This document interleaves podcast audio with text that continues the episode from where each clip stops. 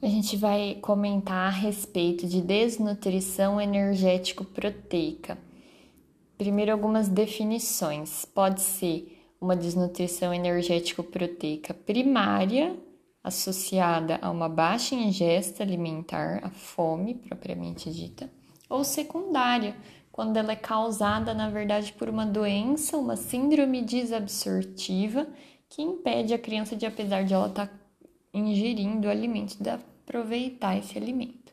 Também a desnutrição energético-proteica pode ser classificada em aguda, quando eu, eu tenho uma perda de peso predominante, e a crônica, quando além de peso, a criança vai é, ter uma desaceleração do crescimento da, da estatura mesmo. Então, lembrar que o, o que mais agudamente vai ser alterado com certeza é o peso. A estatura ela é mais tardia e indica um quadro mais arrastado, avançado. Para classificar essa desnutrição, nós temos três possibilidades. Tem a classificação de Gomes, a de Waterloo e a da OMS. A gente vai falar de cada uma delas. A classificação de Gomes para desnutrição energético-proteica ela é bem utilizada para menores de 2 anos, porque ela vai utilizar como parâmetro o déficit de peso. E lembra que eu falei que o peso ele é um, uma manifestação mais aguda assim dessa desnutrição.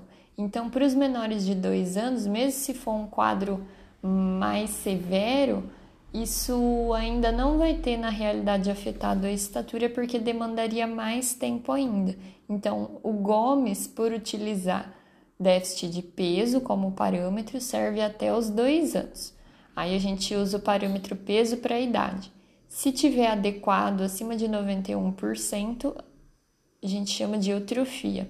76 a 90% é uma desnutrição grau 1, 61 a 75% grau 2 e abaixo de 60% igual ou abaixo de 60%, nós vamos ter o grau 3. E além disso, sempre que tiver o edema, eu vou chamar de grau 3, independente dessa proporção peso-idade, porque o edema por si só é um indicador de maior gravidade. Então, essa foi a classificação de Gomes. Lembrar que o parâmetro é o peso, então serve para abaixo de 2 anos. Já a classificação de Waterloo, ela vai utilizar como parâmetros a estatura para a idade e também o peso para a estatura. Então, por utilizar-se da estatura como um marcador para essa desnutrição, ela vai servir para crianças mais velhas, de 2 até 10 anos. Então, lembrar que são quadros mais arrastados porque afetou a estatura. É eutrófica a criança quando está normal a relação estatura para idade e peso para estatura. Já a desnutrição aguda, lembra que a gente já falou isso bastante, afeta só o peso. Então, peso para estatura está reduzido, mas a, a estatura para idade continua boa.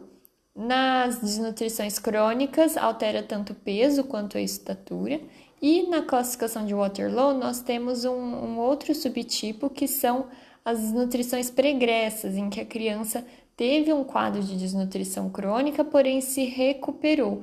E aí, quando ela recupera, obviamente, assim como no quadro agudo para desnutrição, quem perde primeiro é o peso e depois vem a estatura, aqui na recuperação ela ganha primeiro, ela reganha esse peso inicialmente. No entanto, a estatura ela acaba sendo é, para sempre prejudicada mesmo por conta do desenvolvimento. Então, o peso é recuperado, mas a estatura continua prejudicada na desnutrição pregressa. Então, essa é a classificação de Waterloo. Agora, a classificação da OMS, que diz para a gente que a desnutrição energético-proteica pode ser moderada ou grave. Ela é moderada se o score Z tiver entre menos 2 e menos 3 e grave se for um score Z abaixo de menos 3. E essa desnutrição grave a gente vai classificar como marasmo, quachocor ou o quachocor marasmático, que seria a mistura dos dois.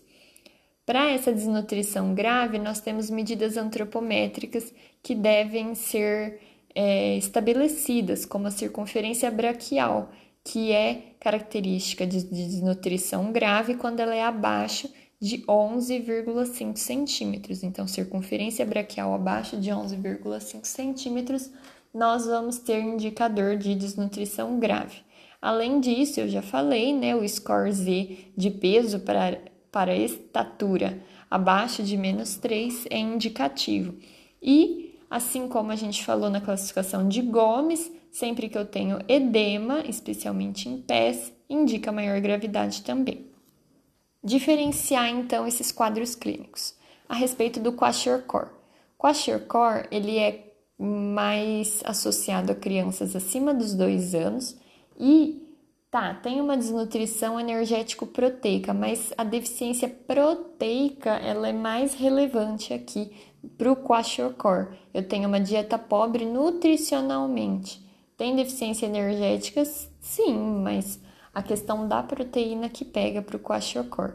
Alteração de pele, cabelos estão presentes, hepatomegalia, edema e apatia com maior propensão a infecções. São quadros bastante graves. É aquela criança é, desnutrida, mas que tem aquela face em lua cheia, que é gordinha, mas desnutrida, porque aquilo lá é, é edema, não é gordura, né? E o marasmo? O marasmo é mais caracterizado para crianças abaixo de um ano de idade e aí sim predomina a desnutrição energética, então falta caloria. São aquelas crianças bem emagrecidas, é, com atrofia muscular subcutânea, face senil, o olhar vivo, ávido por comida mesmo. Então tem essas diferenças. E o que seria o kwashiorkor marasmático? A gente tem um marasmo primordialmente, só que tem edema associado. Então eu falo que tem essa mistura. O tratamento dessas crianças desnutridas graves é composto de três fases. A primeira é chamada estabilização, em que eu tenho que ir ofertando calorias e hidratação para essa criança de uma forma bem devagar, progressiva, começando com metas baixas, por exemplo, 100 quilocalorias por quilo por dia, porque existe o risco da síndrome de, é, de realimentação. A síndrome de realimentação caracteriza-se por hipopotassemia, é, hipofosfatemia e hipomagnesemia, porque quando eu oferto muito nutriente, essa criança vai entrar num estado de, de anabolismo muito acelerado, vai tentar consumir tudo aquilo que está sendo ofertado e aí vai ter esses déficits séricos que eu comentei. Isso é síndrome de realimentação. E isso é grave, por isso que nessas fases iniciais eu estabilizo, eu vou realimentando aos pouquinhos. A segunda fase é a reabilitação, em que eu já consigo progredir essa dieta, mais oferta calórica. E a terceira e última fase seria o acompanhamento ambulatorial. Aí que entra a questão de suplementações multivitamínicas.